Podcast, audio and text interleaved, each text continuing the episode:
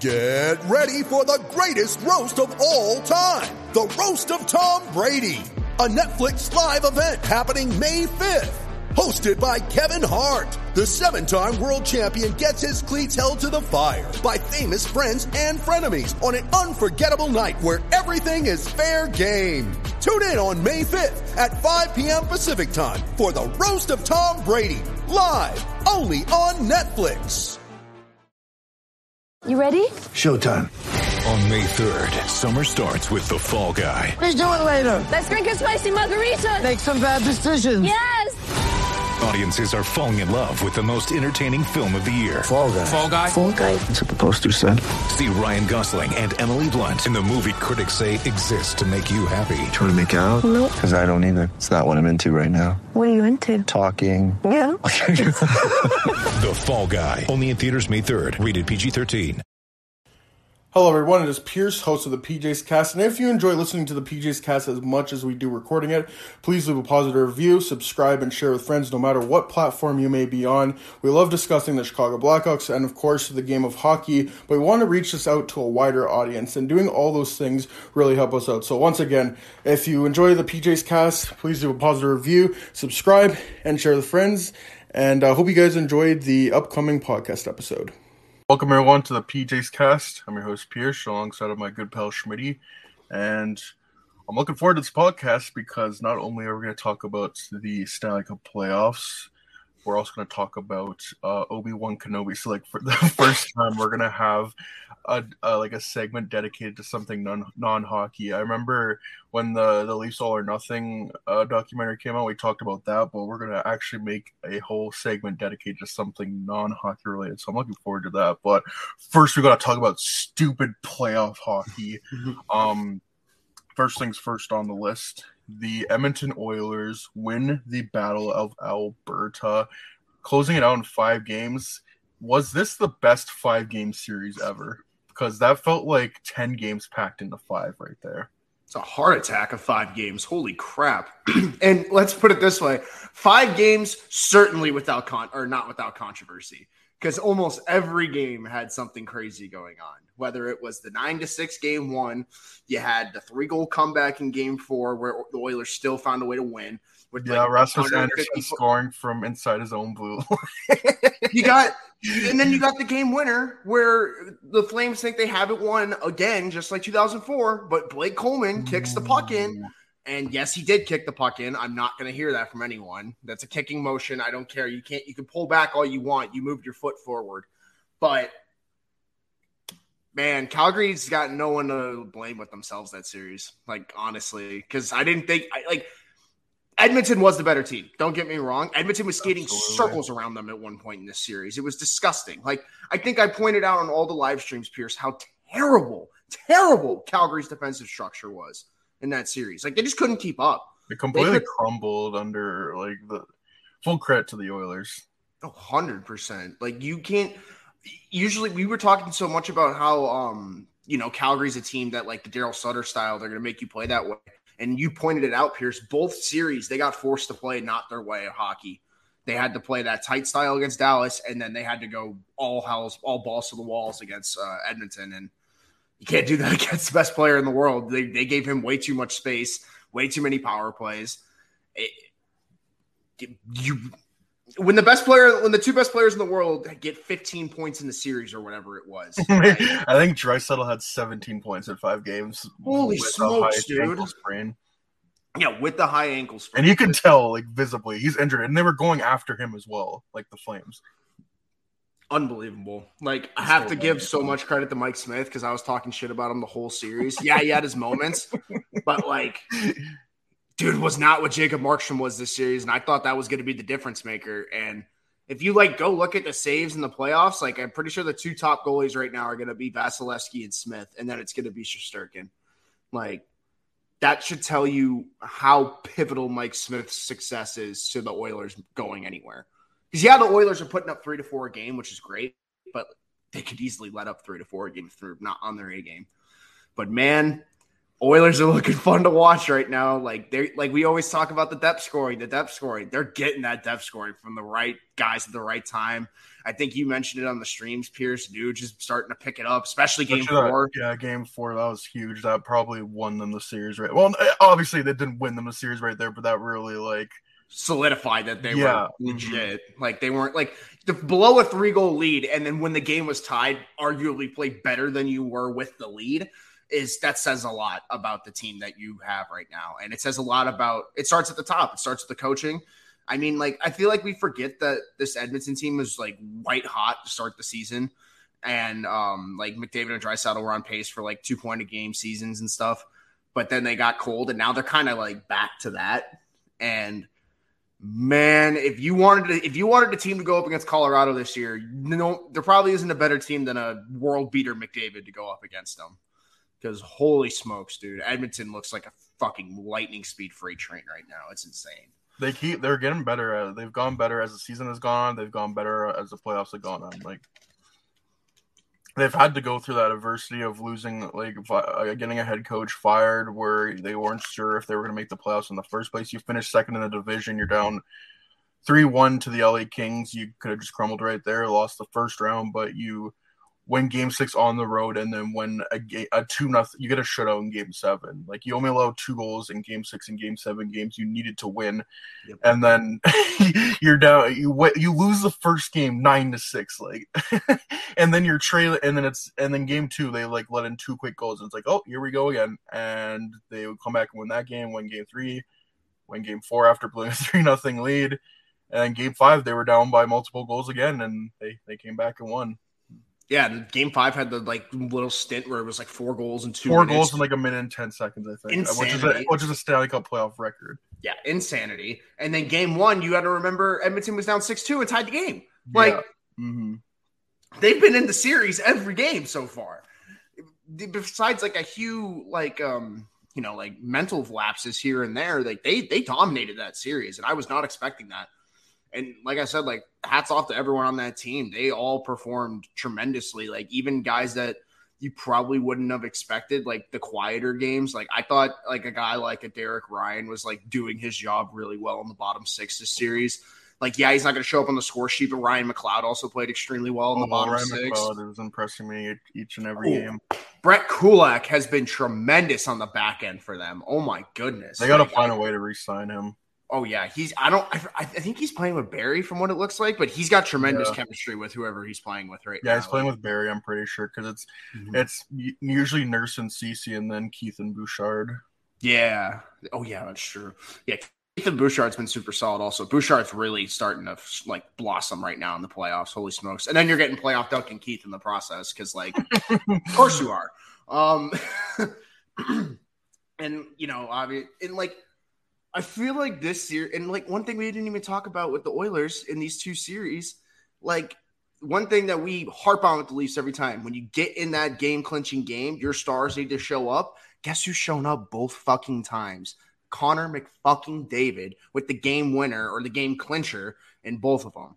Like he got the series clincher to make it two nothing against LA, which basically just wrapped it up. It felt like for everyone, and then Yep. you had just you know or like NHL 22 like snipe against Markstrom to win it in overtime, and both times I don't think we've ever seen McDavid that excited.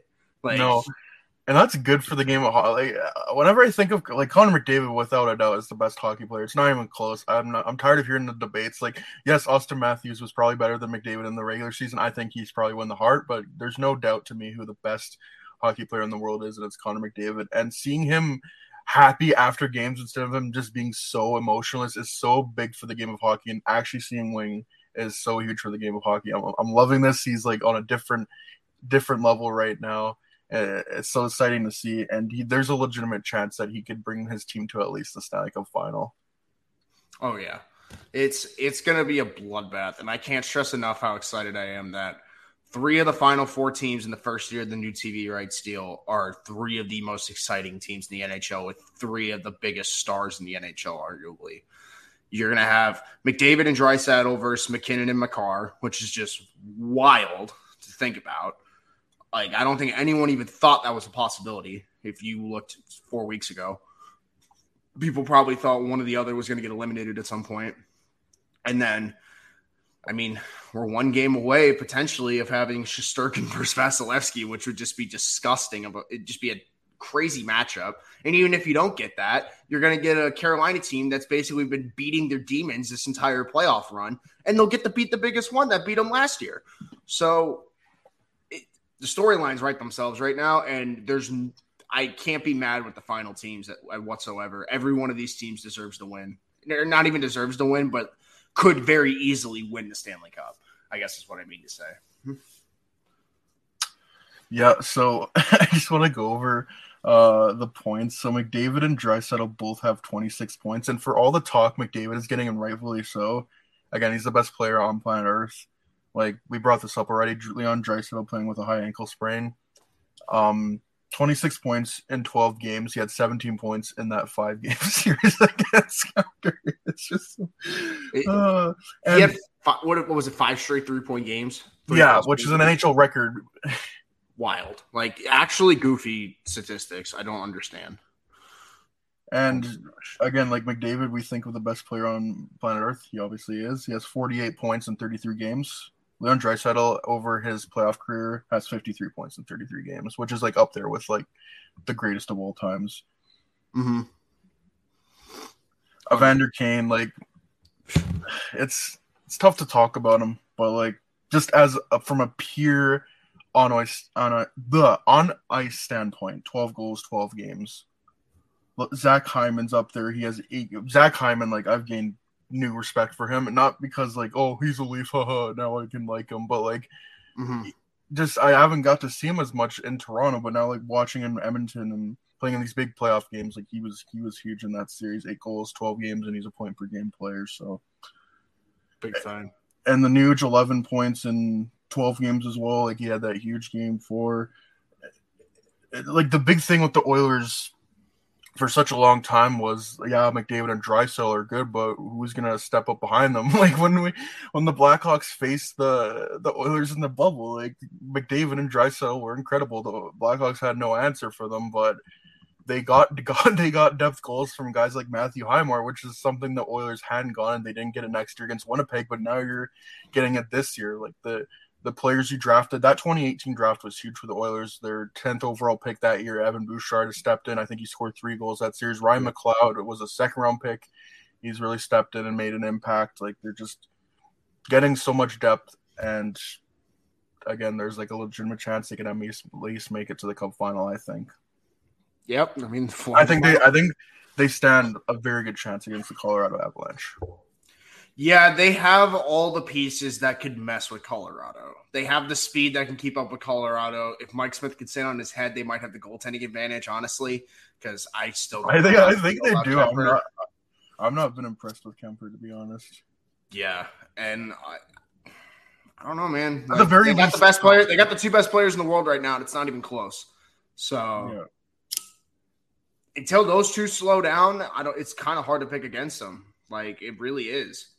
I don't know. Like it'll Yeah. be interesting for sure. So on to the the Colorado Avalanche, who won their finally get past the second round, exercise some playoff demons. 2019 they lost in the second round to San Jose in seven. 2020 in the bubble they lost to the Dallas Stars in Game Seven overtime. They got Joel Kiviranta. 20, 2021 last year against Vegas, you have a two nothing lead. You were like I think five minutes away from taking a three nothing series lead, and then Vegas won, and then they won four straight. And St. and they have a three-one lead against St. Louis, and they lose Game Five in overtime, despite having those leads. Despite Nathan MacKinnon scoring one of the best playoff goals I've probably I've ever seen. They let I think it was Robert Thomas got like they t- St. Louis tied it three to three. MacKinnon got that goal, and then St. Louis tied again. Then they won in overtime. And you're thinking, oh, here we go again. And then game six, it's 2 2. You're probably thinking, oh, it's going to go to overtime. And then Darren Helm scored with like five seconds left.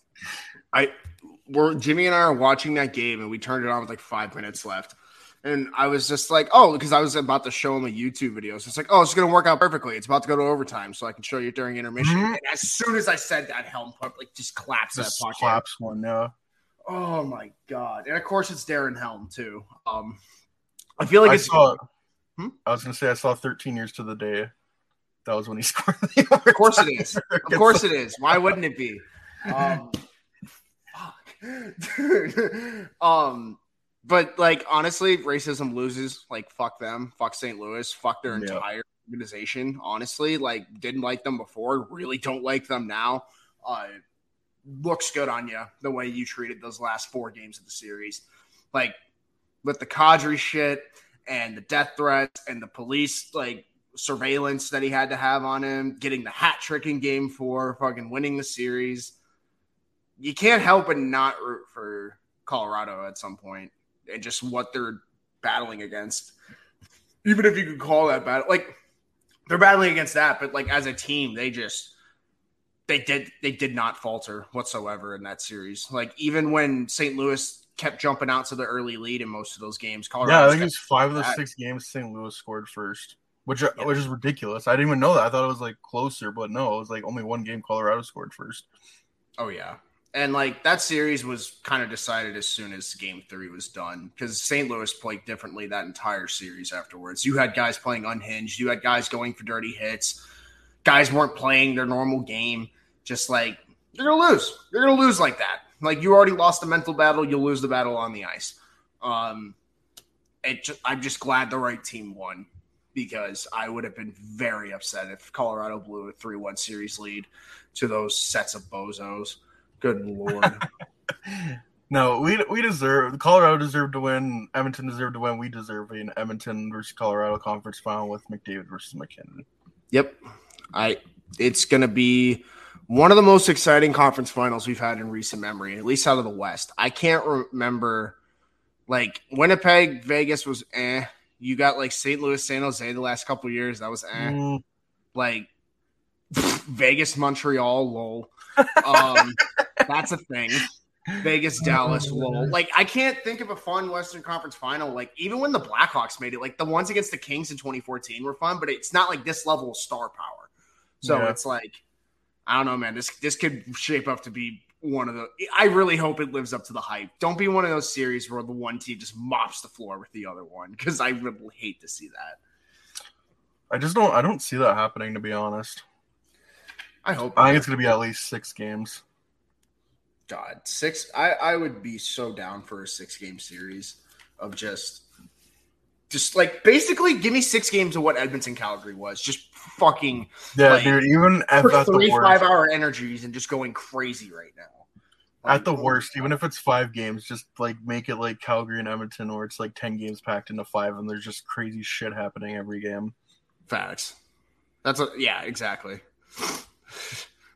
By the way, can I make a quick side note real quick because I just saw this. Yeah, Seth Jones played nearly half the game again today, logging 29 46 at ice time. He's logged 270 13 over 10 games, an average of 27 minutes a game, and has played 33 more total minutes than the next closest player, Nate Schmidt. USA doesn't play for a medal without him. Look at did they that. win? Uh, I think they're in the bronze medal game right now. I don't know if Oh, are they playing right now? I saw they're playing against Czechia. Yeah, they might be playing right now. Uh, they might have lost already. Hold on. Yeah, they lost. The David Camp. Did David Cat was he on the team? Yeah, and he got the game winner. Or no, they, trust me, it wasn't the game winner. They were getting their ass kicked already. It was seven. Oh, okay. But- okay. Uh, yeah, Poor Seth Jones. He does all this. Seth did. shit. Seth literally It's literally a repeat of the Blackhawks. He plays all these minutes. He plays well, and then his team no help. Like Yeah, literally, no, literally the, the LeBron Like- I mean, no help. No, my favorite is just when people are going off the Seth Jones analysis from six, 12 months ago. And I'm like, dude, I was one of those guys too. And then you just look at the statistics from like multiple people and you're just You like, and I- oh, he wasn't the- shit last year. Okay. The whole Mhm. podcast, we were like hated the Seth Jones trade. I still do, but like No, Seth Jones, hate the trade, don't hate the player. Big difference. Yeah, Hmm. Seth Jones. Now that like the Blackhawks can build their blue line around him. Anyways, we'll we'll, Yeah. we'll talk about that later. Let's let's. let's Yeah. Sorry, I didn't mean to. Didn't mean to sidetrack. Just saw, Yeah. Well, how just saw the minutes. Had to bring it up.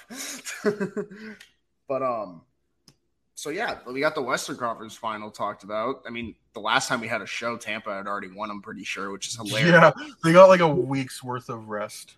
They just they needed it though. Honestly, if any team needed it, it was them. Like you, I don't know if you saw games three and four. They're going down to the tunnel like every other minute. Like Oh yeah, like the one person blocks a shot, goes off, comes back, and then another person blocks a shot, oh yeah, comes like, back. Like they you can tell they're hurt, but like, and that's why they need that rest. oh yeah. But That's they're- why But they're the Tampa Bay Lightning, man. Like they're gonna find ways to win because Dude, they swept the President's Trophy winners without Brayden Point. Like I, I hate this. like they, they're not real. Vasilevsky allowed three goals in four games. Surely that hasn't happened to a one seed before. Surely, surely that hasn't happened. I anyway. And don't call me Shirley. Sure, don't call me Shirley. But you know what that reminds me of? The 2015 Blackhawks where they swept the Minnesota Wild, got a week of rest. That's exactly what it reminds So me they're gonna lose four to one to the Hurricanes, is what I'm hearing. Sheesh, Game one. And then they're gonna play a, a, a three overtime, triple overtime game two. And then who's their fourth liner? It's Jesperi Kotkaniemi. He's gonna get the goal. oh jeez. If, if I love how we're a Blackhawks podcast, some people will probably get that. But like for people who don't, you don't need to. um but yeah, let's actually talk about the potential matchup for the Lightning, I guess. Um yeah, I feel like we just literally aren't giving the New York Rangers credit this entire playoff No. We literally talk about them last every time. Like for people who are listening, we didn't even put them on our notes before the show. I'm just like, oh yeah, that little chestnut. There's actually game seven, and I They tied the game. to put it on. Yeah, but like that's a chip. Like that series is just a tale. It's a tale of two cities. It's literally a tale of two cities because Carolina, as we talked about, they're magical at home and they play just a deafening style of hockey at home. But then they go on the road and they look like an ECHL team. So I don't know. I don't know how you fix that. I don't. And it's crazy because they weren't a bad road team in the regular season. They had 25 road wins. So like they this wasn't a problem before, and it is now. And it's and you can't even say it's a goaltending thing. Like last night, maybe it was a goaltending thing. Mhm. Ronson did not look good last night, but that's because he's been carrying the team the whole playoffs. Like, exactly, like he can only do so much when you're scoring two goals a game. Maybe like the like it's the same story as it always is. The offense for Carolina is so streaky, and you can't have that in the playoffs. You need those consistent goal scorers. Like it's not getting talked about enough, but like Zibanejad's got to go in four straight games right now. That's huge for the Rangers. Like, where's that for the where's that for the Hurricanes? Like, so I the only guy who's maybe stepped up is Aho, but even then he's still streaky. Like, it's hard to pick the Hurricanes right now. Like, but then you see how New York plays all their games, and it's just like that you're playing with fire when Shesterkin's facing 40 shots a night. You know what I mean? So I don't, I don't know, man. I don't know. It's literally a tale of two cities because like New York plays just putrid when they go to Carolina. They don't get shots on net. they the only yeah, that's it's kind of been the same thing with the Rangers. They've won every single home game they've played, and they've lost every single road game. The only game they lost at home was the triple overtime game in Game One against Pittsburgh. And then the game they won on the road was um, the Chris Kreider goal where it went over. no, that's right, that too. But like, yeah, But the Rangers have been the comeback kids these playoffs. Down 3 1, down 3 2. They tied this series. They tied the Penguin series and won. I got to give credit to Gerard Gallant and his staff. Like, they've really keep the teams, like, the team's been pretty level headed. You don't see a lot of guys taking outlandish penalties. Like, like the fact that you're seeing Jaccob Slavin take double minors should tell you where Carolina's at right now. Um, I don't, I don't know, man. Like the Rangers are one of those teams where you really can't give them a two man advantage, and they've done that a little too much in this series. And if you do that, you might give the Rangers a little pass to the conference final. And honestly, at the rate this is going, the Lightning might just shit stomp either of these teams. Oh, I think Tampa beats either team, and Yeah, like Tampa, easily, Tampa's looking at this like, yeah, we don't want to face Igor. Just give us Carolina. We'll drop five a game on them for the rest of the series. Like, good lord, dude. Like, I don't know how either of these teams could look at the way they're playing and be like, yeah, we can win a Stanley Cup play. Oh yeah, not only that, but we can beat the back-to-back Stanley Cup champions on the way. Yeah, and then go beat Colorado or Edmonton afterwards. Like, Mhm. I just don't see that. Like, I don't, I don't know. Like, it- I'm gonna have to see a lot on Monday from one of these teams to really change my mind in the conference final. But I don't know. Who do you think? Like, do you think Carolina or New York's got it on Monday? I don't know, man. You know what? I've kind of been, I've kind of like again, like we kind of ignored them. I'm gonna give them either this is gonna be a blessing or a curse. I think the Rangers win Game Seven on the road. I'm gonna. I think I'm gonna go with the. I think I'll be the contrarian. I'll go with the home team. I think I'm. Gonna, One of us will be right. Yes, let's go. Gotta play both sides to see who comes out on Yeah. top. Never let them know your next move. one is right. Never let them know your next move. But um, Yeah, exciting. regardless of who wins, regardless of who wins, I think Tampa is going is representing the East for the third year in a row. Yep. They uh they just like they Tampa's that team that could they could play that up and down style and they can suffocate you. And like if you could play both of those styles, it's very hard to beat. So like because I can't imagine a Colorado or an Edmonton getting out of like a one nothing game with Tampa. I just don't see it. Like I don't see Mike Smith making enough saves against Andre Vasilevsky. I don't see Darcy Kuemper making enough saves against Andre Vasilevsky. No Right. goalie can, even like Shesterkin if they. It would have to be Igor. It literally would have to be Igor, and I just don't trust the Rangers' offense at that point. So, oh my god, if the if the Lightning play a third New York team in the conference final Mhm. for in a row, oh my god, script. So yeah, I, I think Car- or the Rangers win, but then they lose to like Tampa. I think Tampa beats who either team makes it on in five or six games. Like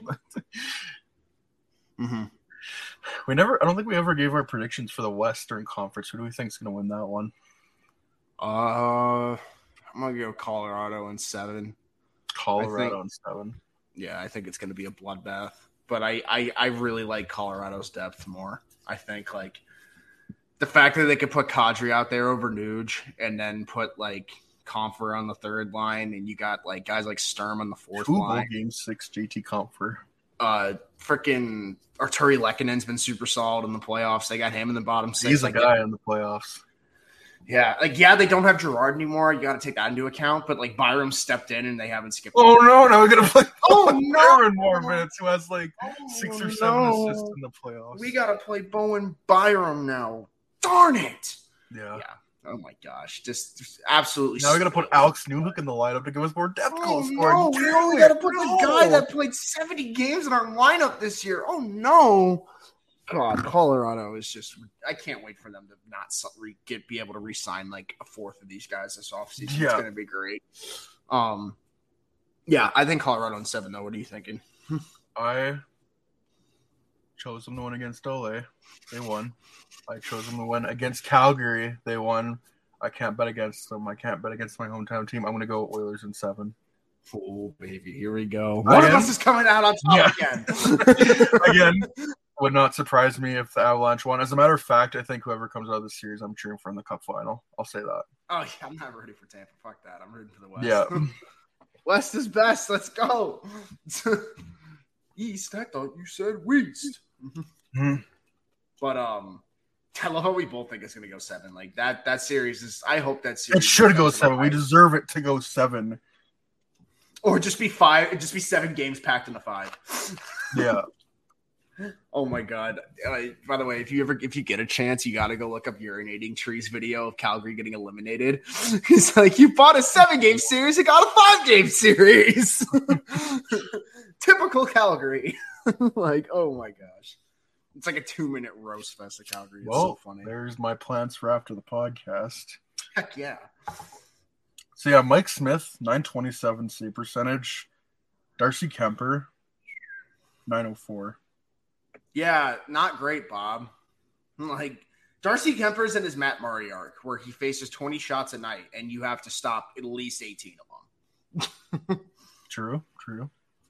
It's like do you- to be the goalie of the Avs has like you know they're signing Jack Campbell this offseason, right? Because like you know that's happening. Like they're not gonna keep Kuemper and they're just gonna go get Jack Campbell. Because like that's what the Avs do. They just upgrade. So upgrades, people, upgrades. upgrades, people.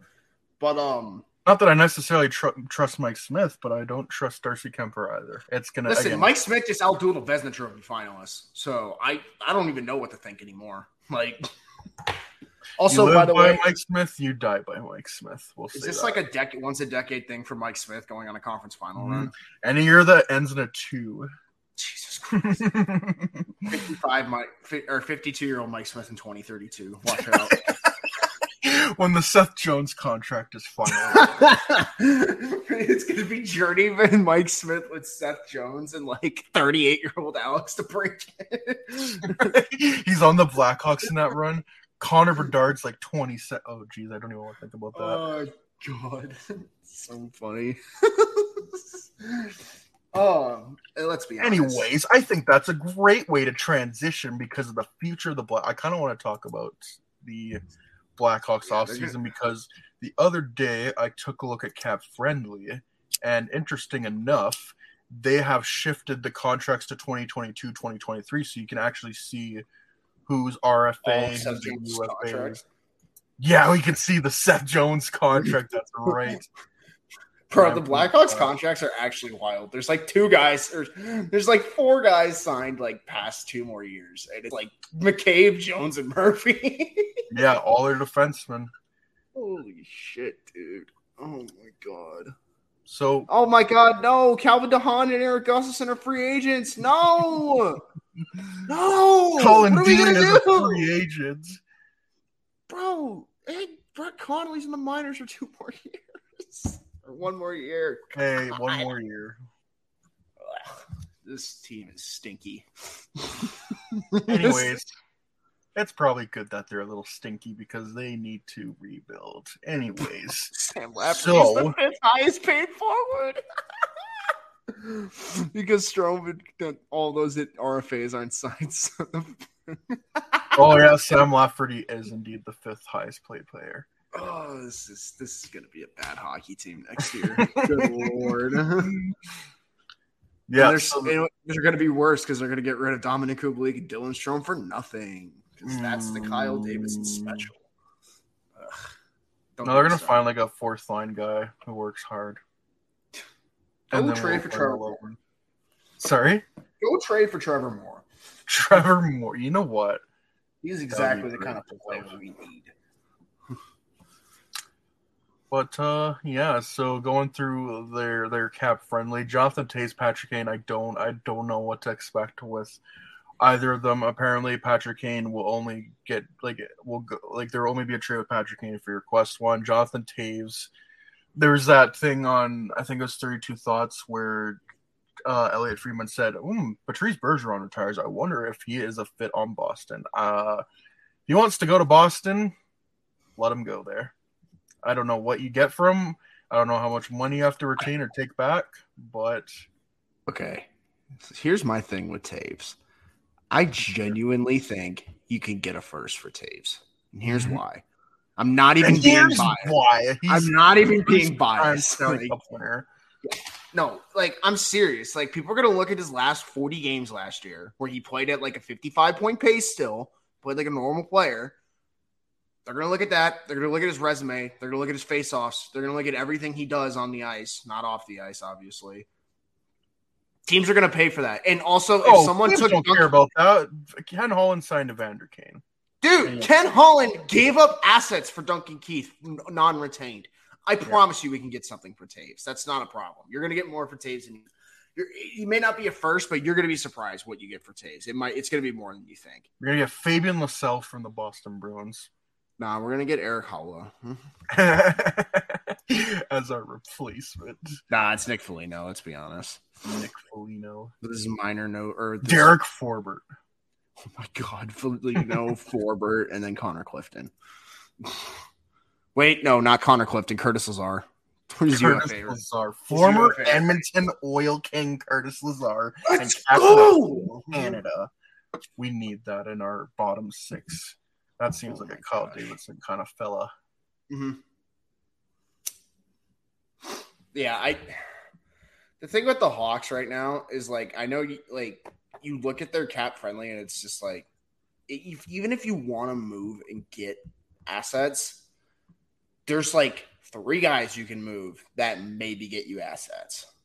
It's it's slim pickings, dude. There's really not a Mhm. lot. There's not a lot to trade from. Like I just And they already traded one of those guys who could go return with Brent Hagel, which they did get a return, but exactly. But it's like I, I feel like Jacob and I talked about this. It'd be like Connor Murphy and like DeBrincat and Kane. Like it- that, there's probably the only ones that can get you a legitimate return of like a first round pick plus. Like I just, I don't know, man. They're in a tough spot right now. like I, I was, I don't like looking at the Blackhawks cap friendly sheet. It's Mhm. depressing. Like it is. Holy smokes, dude! Like, what are these? De- oh God, I gotta love that uh, Mackenzie Entwistle's making more than Boris Katchouk and Taylor Raddysh. Freaking, Those are um, good deals. So, like, you want guys that are that young, kind of that age, making that kind of money for two years, which is good. mhm. And like, I wonder if the Hawks looking to moving a guy like Borgstrom. Oh, I think they do move Borgstrom. Apparently, they were looking to trade him at the deadline. I have no idea what you'll get for him. If you do, if you get anything good, just move him, get him. Go give him a chance somewhere. Literally- He's not playing. trade him for future considerations. Like clear up that one million dollars in cap space. you can use it somewhere else. 100. Mm-hmm. percent I, I genuinely like. I know a lot of people don't like it, but I think you should bring Caleb Jones back. Like, on At a least give him a deal. chance. Like you never know. Like you could get him a one year deal and build up his value, and then trade him. Exactly. Like I There's gonna, be, there's gonna be room for him on the on the blue line because de Haan and Gustafsson are Yeah. aren't coming back. Well, I sure as hell hope they aren't. I don't know what they're gonna do on the back end next year. Like I, I feel like Ian Mitchell's gonna get like a legit look finally. Oh, he should. Yeah, he was great for Rockford. but like I feel like Vlasic and like Regula and all them are gonna be tweeners. So I don't mm-hmm. know. Even like Jakub Galvas, like Isaak Phillips could get a chance. Wyatt Kalynuk is an RFA. I don't know what they do with him though. I would I 25. cut him. He didn't he didn't progress or develop at all this year. If anything, he regressed. I don't think I don't think he, he's he's like a Beaudin situation. I don't know how long. Yeah, Beaudin Beaudin might even get traded. That that's like kind of another thing where with Nylander, where uh, that that older team so had so much faith in him, like they took a first round pick on him, and Kyle David's just like, okay, this guy is really going nowhere. Let's just trade him and maybe maybe somehow find like another guy like a Sam Lafferty he can get back. I don't yeah, know. that's going to be a trade. If you find a trade for him, it's going to be one of those where it's like, like you said, it's going to be like a prospect for prospect that isn't developing properly in the system type thing, or you just don't even get a lot for him because I don't. I don't know, man. That's another guy where, like, yeah, we've had like Rockford's had good development with their defensemen, but then there's just some cases where like they just fall off a cliff the next year. And Beaudin was an example of that because he had like legitimate good stints in the NHL in that that COVID season. I thought, Yeah, and then this season in Rockford, he has just been a tire fire. he was Like, scratched in the playoffs, and like he took a lot of penalties, and like the offensive production just wasn't there. Yeah, I don't know what's going on. Maybe he bounces back next year, but like, I don't know. That it, it you know, it's getting bleaker and bleaker of what that's going to look like. So Yeah, he's gonna be 23, and like again, defensemen don't really develop till like take longer to develop than forwards do. But yeah, it really, it really hasn't been anything where it's like this guy could really take a step. And I don't think I don't think, I don't know if they're expecting a top four, but like maybe like a bottom pairing guy, puck mover kind of guy. But they they got like they got a lot of those already. Like again, we we bring this up like. Ian Mitchell's probably going to make the team. I think he should make the team next year. Isaak Phillips has taken out, like, has as uh, kind of taken over like what's what, what, am I, what am I trying to say? Like jumped him in the depth chart chart. That's what I was trying to say. And same with like uh with Jakub Galvas, I even think is at least like equal with him. yeah. This is the problem with the Blackhawks prospect pool, man. There's just so many guys where it's like, yeah, they can play games. That's probably all they're gonna do, but they'll play games. like Uh, we don't know how well they will, but they'll get minutes. they'll get in there. They'll Yeah. play seven minutes a game because whoever the coach is will start seven defensemen. Um, I don't know, man. Like it's just really hard to have any kind of positivity about this Hawks roster right now. It's ugly, and That's there's gonna take a while to build it back up. Yep. hmm Yep. Yep. Yep. I I'm very curious to still see if they make a trade in the goalie market. I feel like that's the only thing that I'm really intrigued in. Because I I know Davidson hinted at that in his uh offseason interviews. So if they made a trade for a goalie, I would actually really like that. You could probably get a younger asset or go get a like you can go get a contract that maybe isn't as like desired. Maybe a Petr Mrazek. Maybe that's how you get a first round pick. You get it taken on cut dead dead weight. I don't know, man. Like, gotta get creative here to get exactly. I was gonna say you gotta get creative, and what was I gonna say? Again, it's like you. In a perfect world, you would prefer the Blackhawks had that sixth overall pick this year. But like the trade is what it is, what it is. But I think it's a good thing that they didn't move up into the draft lottery because it'd been like, okay, maybe we can speed this up a little bit. No, you can't. Like you've got you got to take the long approach on this one. Mm-hmm. yeah, you And gotta- yeah, and I think Davidson kind of already knew that, which is why he got those 2023 and 2024 f- first from Tampa Bay, which again aren't going to be like top 15 or even top 20. They're probably going to be close to. They're probably at the worst. They're probably going to be late 20s and then early 30s, but you can still find value there, especially if you're going to be a bad team and probably picking at least in the top 10. Yep. It- I- it- yeah, like they really need to be picking in the top ten next year. Like, even it can't. Like, I would like to see them be at least like watchable next year. But if they're watchable and they get to like thirteenth, that's gonna fuck this up so much. Right. Oh God.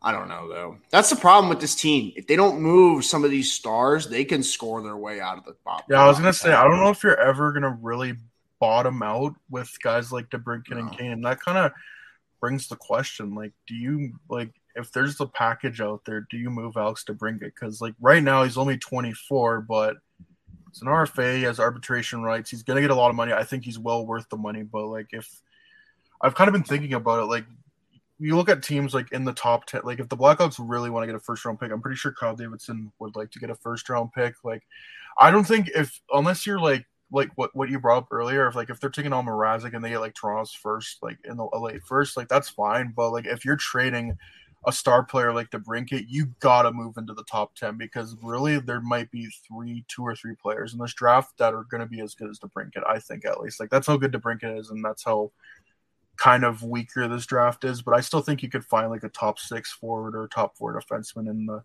in the top ten. So that's like that's where a team like if they trade with Ottawa, who's giving away the seventh overall pick, it's so funny seeing all the the Sens fans. What what is it really Greg in a second for uh. for getting the seventh overall pick? That's like their their Nielsen Bracco in a second for a good player. I can't, dude. Like, if I have to see one more Alex DeBrincat trade proposal, I'm done. Like, I love when I see teams that have a highest point getter of like 60 points say Alex DeBrincat's not worth the package. I'm like, buddy, yes, for Brad is better than Alex DeBrincat. that was a take. That was God. I can't, dude. I'm so tired. I'm just tired. Like, if you don't want him, then don't get him. Simple as that. Why are you Why are you arguing with people about the trade then? If you don't want him that bad, and you cherish your shitty prospects that bad, then be my guest. Go see how great Ridly Greig and Tyler Boucher are going to be. Like, holy shit. At least Devils fans are like, yeah, we're not trading Holtz. That's mm-hmm. understandable. But, Yeah. like, dude, people are like, no, we can't trade Shane Pinto. Like, I would not up. trade Shane Pinto in a Jack Eichel trade. Oh my god! And they're like, well, you know, Connor Brown could arguably be on the same level as Alex DeBrincat. I'm like, yeah, me when I do fucking crystal meth. Holy shit! Oh my god! I can't do it, dude. You've I been can't do it. sensed. And like, I, I agree with what you said. It's the most logical move if you want a top ten pick. It, it is, as much as it pains me, but um, I, dude, I just, it's just. ugh. I don't see a world where you win that trade. I don't see a world where you get another 40 goal scorer anytime soon because they don't fucking grow on trees as much as people think they do. No, they do not. Um, you're gonna lose Kane immediately afterwards. So yeah, you're probably definitely would kickstart a rebuild then, but at what cost? Locker room morale is not going to be good. I, I, I genuinely just think you got to keep him around for the next receive, and he's openly said he wants to stay. Yeah. That's the difference. This isn't like Toews where he's, you know, walking on the tightrope trying to say he wants to leave. This isn't like Oh, you know, Chicago's a great city, but blah blah blah. It's tough right now. Yeah, you know, exactly. like, I don't want to hear him. Ugh, I don't care. And then you know, Kane's just. I don't even care what Kane says anymore. Kane's just so like it's PR. Just blah. I don't care. But um, like DeBrincat's voice that he wants to stay here. You know what I mean? I I don't know. It, it, it, it makes too much sense to pay him money Like as soon as you as soon as you can. Like who the fuck else are you gonna pay on the team? Besides Seth going forward. You're not signing Kane and Toews to another eight year deal, that's for sure. Probably not. You to gotta have not something. You literally have to have something. Even Arizona locked up Clayton Keller to an eight year deal. You know what I mean? Like, even Buffalo's got guys locked up. Like, gotta have someone, dude. Gotta have someone. Can't have no one on this team. Can't have fucking Philipp Kurashev is like your best winger. It's just not. You're not gonna even be able to develop prospects with that. And I feel like I talked. I've talked about that so much. You can't go ground zero. You're not going to be able to develop shit. No, you can't way. go scorched earth. Like Buffalo did that, and they're still like recovering. They're finally starting to now like turn a positive, like seven or eight years later. It took Edmonton Yeah. eight years to to finally get to a conference final, and like multiple GM regimes. Mm-hmm. Like, I'm just And saying, dude, Arizona, it's like, they than it went looks. They went scorched earth. Like they got they got all these draft picks. It's easy to rip it down, but can you build it back up? That's the hardest part. Mhm. Yep. But like also at the same time, like what last year when the Blackhawks did make that trade when they traded the 12th overall pick, I think the Blackhawks did get the best player in this trade, like or like with Seth Jones. But like when you just look at the assets, like all of them that they gave up, it equals more to what Seth Jones will bring probably for the rest of his career. And the Blackhawks like I think the thing is like if the Blackhawks can find a team like the Blackhawks they were in their situation they were in last year where you're a team that thinks they can like compete for a playoff spot at least by trading for a good player, but they're actually not that good. Like I think of kind of Ottawa as the same thing. They think they're good, but they're not good. So if you could like somehow like even if you trade Alex DeBrincat, it's gonna suck. Like I think they should keep Alex DeBrincat, but like if if you're going to make that trade, like Ottawa, New Jersey make perfect sense to me because they got those high draft picks. You probably could get a good prospect off them, like Ottawa's specifically. But yeah, you if you trade Alex DeBrincat, like you gotta get You got to have a backup plan. That's like, Mhm. I, if you're Kyle Davidson and you trade Alex DeBrincat, you better have a plan as soon as free agency opens to fill that hole somewhat. Because Phil Forsberg. Woo! No, like you're literally getting rid of an 80 point player. Like you can't replace that immediately. How I don't like I feel like Kyle Davidson realizes how fucked the Hawks were as soon as they traded Panarin and Hossa retire when they lost that amount of points. And like maybe that's what he wants, but like dude, you still gotta put asses in seats. Like at the end of the day, that's what it comes down to. And this is a team that still wants to make money. And if you don't have a guy like DeBrincat to put asses in the seats, you're just going to have a very pissed off front office. I don't know. It makes too much sense to keep him, but if the right trade's on the table, you're right. Just Again, like rip the band aid. you're trading the best player, but like if you get assets back, like that's what why Columbus won that trade. The assets like combined, they got back. They probably traded the best player. They probably it probably sucked for them tra- trading Seth Jones, but Blackhawks can get within the top ten, especially seventh overall. If they can get like maybe a Jake Sanderson or one of their good forward prospects, you know, like that's something you got to think about. But Mm-hmm. yeah, we've we've said this so many times. Like Kyle Davidson, he has his work cut out for him. Yeah. It it's not easy. It ain't easy. and and like to me, it's got to be a shit or get off the pot. You either sign him or trade him. You do not let Alex DeBrink like you. Well, he is an RFA, but like he has arbitration rights. You don't let it get to a point where he's sitting out the season. I don't. I don't think. I don't think Alex DeBrincat would do that. I don't. I don't know. That's. I think you just totally extend him in the summer. Like I just don't even think you play you even toy with this idea. You just Like, give him give him his money because he deserves it. If he wants to be in Chicago, give him nine and a half. Give him the Seth Jones Toronto. Give Fuck, you get, give him like, I know it's different management, but you gave Seth the money right up front. Like you should definitely give the guy who's you drafted and has been through all the shit. To be honest, and probably team. should be your captain. He's like the Morgan Rielly on this team, Yeah. bro. Like he's been here from the beginning of the shit. Like you, anyone deserves the money on the team. It's him right now. Yeah, he's like he's like the Dylan Larkin too, where he got drafted and like his team's been shit the whole time, but they're finally. And again, it took like seven or eight years for them to Detroit to finally be on the upswing, Yep. and that's probably what it's gonna be like in, in Chicago. So pay the man while he's waiting for the team to be good, is what I just think. And yeah, maybe it's not an eight year deal. Maybe you go like nine times five or something. I don't know. But like, pay him. Holy shit. Give him the money. He deserves it. Mm-hmm. yeah. I don't know. I, I just really like. I hate the idea that they're dangling to DeBrincat for the last year. I hate that shit. I hate that shit so much because it's such a clickbait thing that journalists can use now and get clicks. Yeah. Stupid. Stupid. And I also if they feel I feel if they do make the trade, they it has to be at the draft.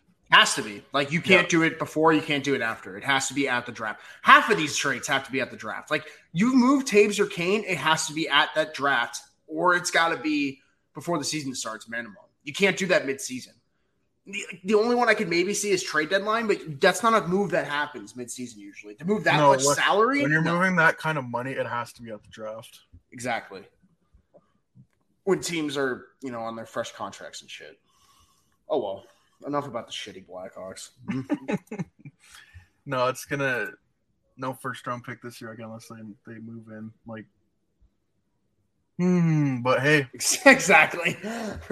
maybe they can get two second round picks if the or no, three second round picks if the Oilers make the cup final. Oh yeah. they did get a second for Fleury. Lol. Yeah. Anyways. Yeah, I think their highest pick is 38, and then I think the Minnesota pick, looking at good old cap friendly, that pick is 57th. And then we're gonna get like 63rd if Edmonton makes the cup final. So Uh, it would, it would, it would actually, I think it would be the lowest of the the, the draft picks because whoever, because Tampa Bay, because it's all it's all based off by record. So like, I think Colorado they made it, so they'd be ahead. Uh, oh, Carolina would be like 60th. yeah, it's like 62nd, I think. Huh, okay. Well, that works. Or Three no. seconds. Three seconds you can move up a little bit. Yeah.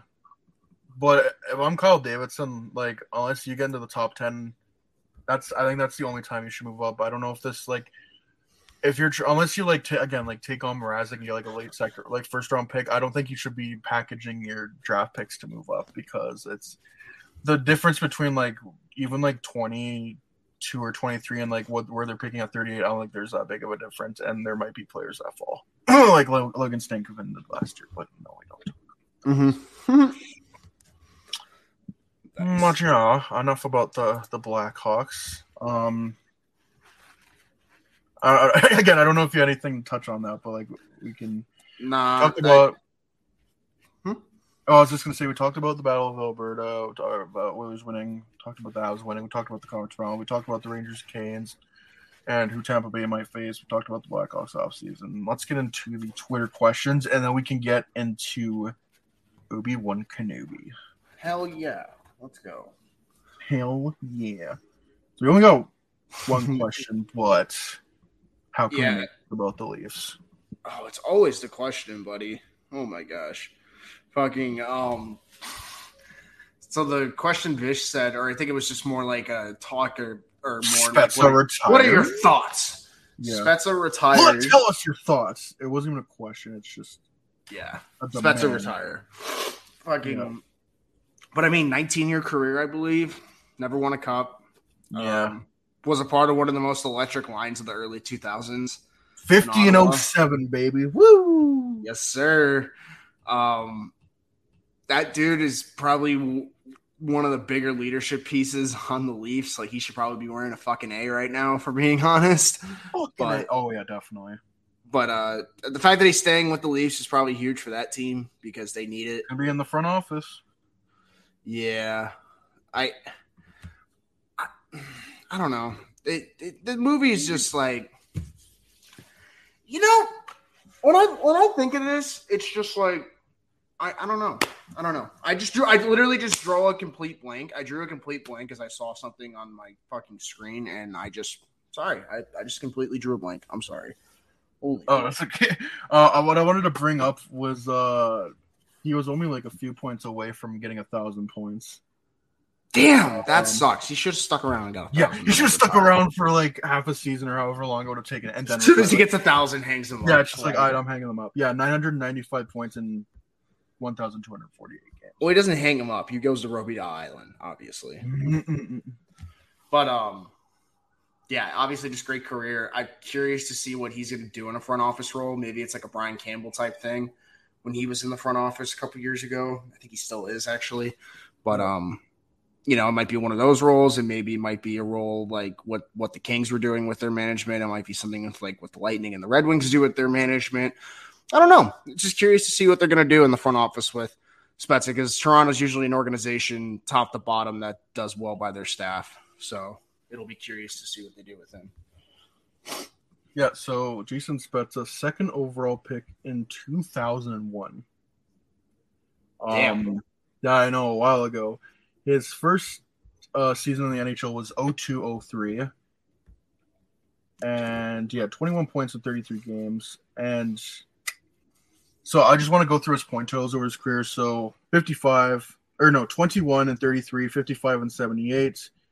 90 and 68, 87 67. This is the year that the uh, Senators went to the Cup final. He had 22 points in 20 games. Unfortunately, they lost. Um, his highest career points 92 and 76, 73 and 82, 57 and 60, 57 and 62, 84 and 80, five points in five games, 66 points in 75 games, 62 points in 82 games, 63 points in 75 games, 50 points in 68 games. And it kind of starts to trail off a bit here. Six, 26 points in 78 games, 27 points, 76 games. This is his first season with the Leafs, tw- 25 points in 58 games. This was last year, which is quite impressive. 30 points in 54 games and then 25 points in 71 games for a total of 995 points in 1,248 games. Spezza's always been a good player, man, and, and that consistency really shows. Like, I it doesn't get enough. I feel like the hit this when he got traded to Dallas, it doesn't get enough credit for being like, For Nick Paul, by the way. holy shit, he did. Oh my god, it's all coming back. Nick Paul I'm- I'm thinking of like beardless Nick Paul when he was like 21 now, and it's all coming back. Holy crap! But um, yeah, like it, he has just had such a tremendous career, and like obviously he had those couple down seasons in Dallas, but honestly, every older at older star when when they went to Dallas, older star on the Stars. Hmm. Would have those problems. Patrick Sharp had those same problems. I think uh, That's Spezza was dealing with injuries too in Dallas, if I recall. But um, listen, man, when you're money in the bank for like 50 points a season at minimum, that's just that should just show how valuable a player you are in the tail end of your career. Especially because, like, like you said, I think that third season you had 90 and 68. That's extremely impressive. Yeah, it's 90 and 68 and 0506. Yeah, that's extreme in his third season, extremely impressive. But um, yeah, just a very underrated career overall for Hall especially for a second overall pick. Yeah. Uh, I don't know about Hall of Famer. so. He didn't win any hardware. Like, no, no hardware, not even like a cup. didn't And, win a cup. It's not like Hossa where he won three cups. Like Mhm. it didn't get an Art Ross. He didn't get a Hart. He didn't get No. anything like that. So I might have been close in voting, but like, yeah, I don't, I don't know if that's a Hall of Famer, but no great very good career nonetheless. Not, not, not, not to take away from it, but great player, not a Hall of Famer. Just my opinion. Like, like it's always the conversation you have when you like talk about Hall of Famers. Like when you say the name, if you immediately don't think he's a Hall of Famer, he's probably not a Hall of Famer. It's just simple as Mhm. that. Like usually, like you know immediately when you say the name. Like I don't know. also the first 16 year old in history to make Team Canada after Wayne Gretzky and Eric Lindros. Not bad company. Dude, he was fucking wild back in the day. Holy smokes. That was back in 2000. Dude, imagine being 16 year old playing with that stacked ass Olympic team. Holy shit. Oh my god. Like just like the or like I don't what the world's team or whatever he was on, just the the nerves and stuff. Yeah. Holy smokes. So yeah, Jason Spezza has retired after 19 seasons and will join the team in a front office role with title Special Assistant to GM Kyle Dubas. He's assistant to the general manager. yeah, I was gonna say Special Assistant to the GM. put the put the plaque down for Dwight. Oh man. um yeah, that uh, the first big move from Toronto this offseason. Oh no! so I just saw my Twitter. So kind of back to the USA not losing bronze. Team USA up three to two going into the third period, conceding five straight goals and eventually losing eight to four. Ay, ay, ay. Awesome. Wait, and David Quinn was the coach. I didn't know that. Yeah, David Quinn's a stinky boy. He's bad. Ah, U.S. hockey. Don't embrace it. USA hockey is a do or die, and they died. They always die. Come on now. Anyway, Anyways, the moment we've all been waiting for. Maybe one Kenobi. I loved it. It's so good, dude. I It was was so like, fucking good. Pierce, you know me. I was like, I was waiting to go into it, and I was just like, dude, if they fuck this up, I'm never going to forgive Disney. And I, so far, I can say they haven't fucked it up. It's been No, not so at all. good. Like, just like the little nuance things that they've done. Like, it's there's been like five separate moments in those two episodes where I'm like, holy shit, this is happening right now. Yeah. Like, like, Spoiler alert. yeah, spoiler Yeah. alert going forward, but like. You have I to mean- watch it. Yeah, you gotta watch. Like this is spoilers from like here on out. I'm I'm just going in just because like you got like all the Alderaan stuff. Never even thought I would see Alderaan in any kind of either. Star Wars facet at all. Crazy.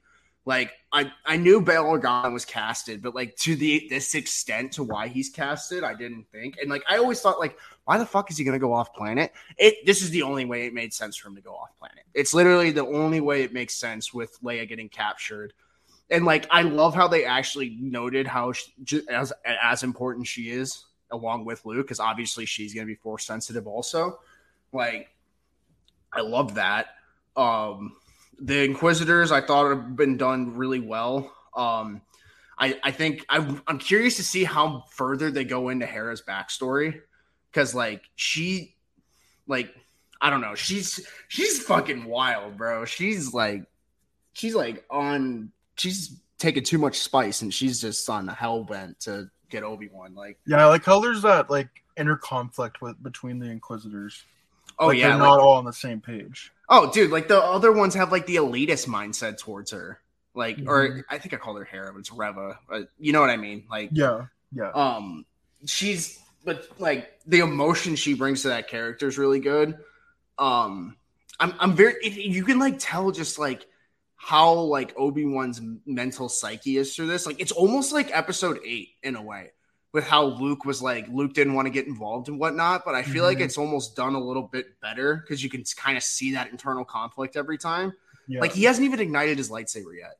Like No. multiple times when he's gotten in a fight, he got into a fist fight and he brought his gun out. Like there's was like a couple of times, especially when he's like hiding behind all the crates, and I'm like, dude, he's gonna pull it out. And then I thought he was, and then like uh, the the Grand Inquisitor came in, and then like they obviously Rabbit kills her or kills him, and then Obi Wan makes it onto that plane with Leia, and then like, oh, so Dude. good. The I thought the suspense and like the and the and especially in the second episode was so good. I just remember when the first episode started off, there was that flashback to ten years ago where they did the Order sixty six thing and it, like the first like half of that episode it was just like it felt like there was just such a, such a sense of loneliness that like obi-wan one of the greatest jedi knights is just like now is just working is basically like pretty much a slave on tatooine but he still has um luke in mind and same with leia and then eh, oh man I, I loved how they did that like that they didn't mess it up dude and then there's just like so many little things like he wanted to he was a he tried to give him the skyhopper that luke has like the toy in episode four and that's the reason ben comes out or not ben uh, owen comes out and like Yeah.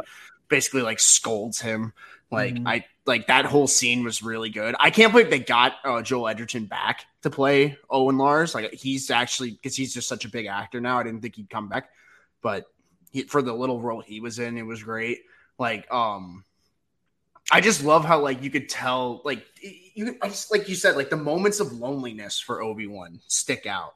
Like when he has the nightmare, like that's what I wanted. Like I needed him to have nightmares about the past cuz like that's just like it makes too much sense. Like Ahsoka had those too and whatnot. Man, I'm so curious to see what's gonna happen Wednesday though because Oh, it now was that like quite, it was quite the cliffhanger, and I, I just remember that one moment where Owen's just like, oh, just like you tr- like trained Anakin, you can just like feel like in Obi Wan, there's like so much regret and like lo- lo- like loneliness, like you can you Oh. can only hope but feel bad for him. Oh, and like, let's not talk about fucking Bail Organa guilt tripping Obi Wan into going. He's like, you couldn't save Anakin, but you could save her. Yeah, Like, damn, all right. Like, you fucking gaslighting son of a bitch. Get out of here. Jesus. But, um, oh man, like you said, though, like the last five minutes of the second episode, when he's like, I'm not here to, she's like, I'm not here to kill you. I'm here to bring you to him. And I was just like, oh yeah, they're doing this right. Like, because like the whole thing with the Inquisitors and all of Star Wars media is Vader literally gets them strictly to hunt Obi Wan. Like to Mhm. kill the rest of the Jedi, but that's the main reason to go get that motherfucker because he knows he's alive. And like, I don't know, dude. I don't even know where the show's gonna go now because like all the trailer footage has been the first two episodes, except for like one quick shot of the Inquisitor base, which is like the same base from the Fallen Order game. So like that's cool. So they're like staying accurate to that. And then I think there's like that one scene where Obi Wan's like held up by a couple stormtroopers. Like that's it. We don't know Mhm. what's coming now. Like I think that should be like the way with like any commercials for like any kind of movie. Like it, it should not give away anything of it. Like I did, like just seeing like even like the quick like clips that came from like the, the show. I'm like I did not expect it, it to go this way, but I love how they did it. Oh yeah, me too. It was um Like I was actually getting nervous, like especially watching the second episode. Like it was there's so many moments where you're like, holy shit! Like when when Obi Wan finds out that that guy's like a fake Jedi, you're just like, holy shit! This guy like Obi Wan's a badass. oh yeah, dude. Like it's And then seeing Flea be part of it, I literally I was like watching it. I'm like, what the hell? Flea is in this? Yo, we need to talk about the best part. Anakin, we have to cook.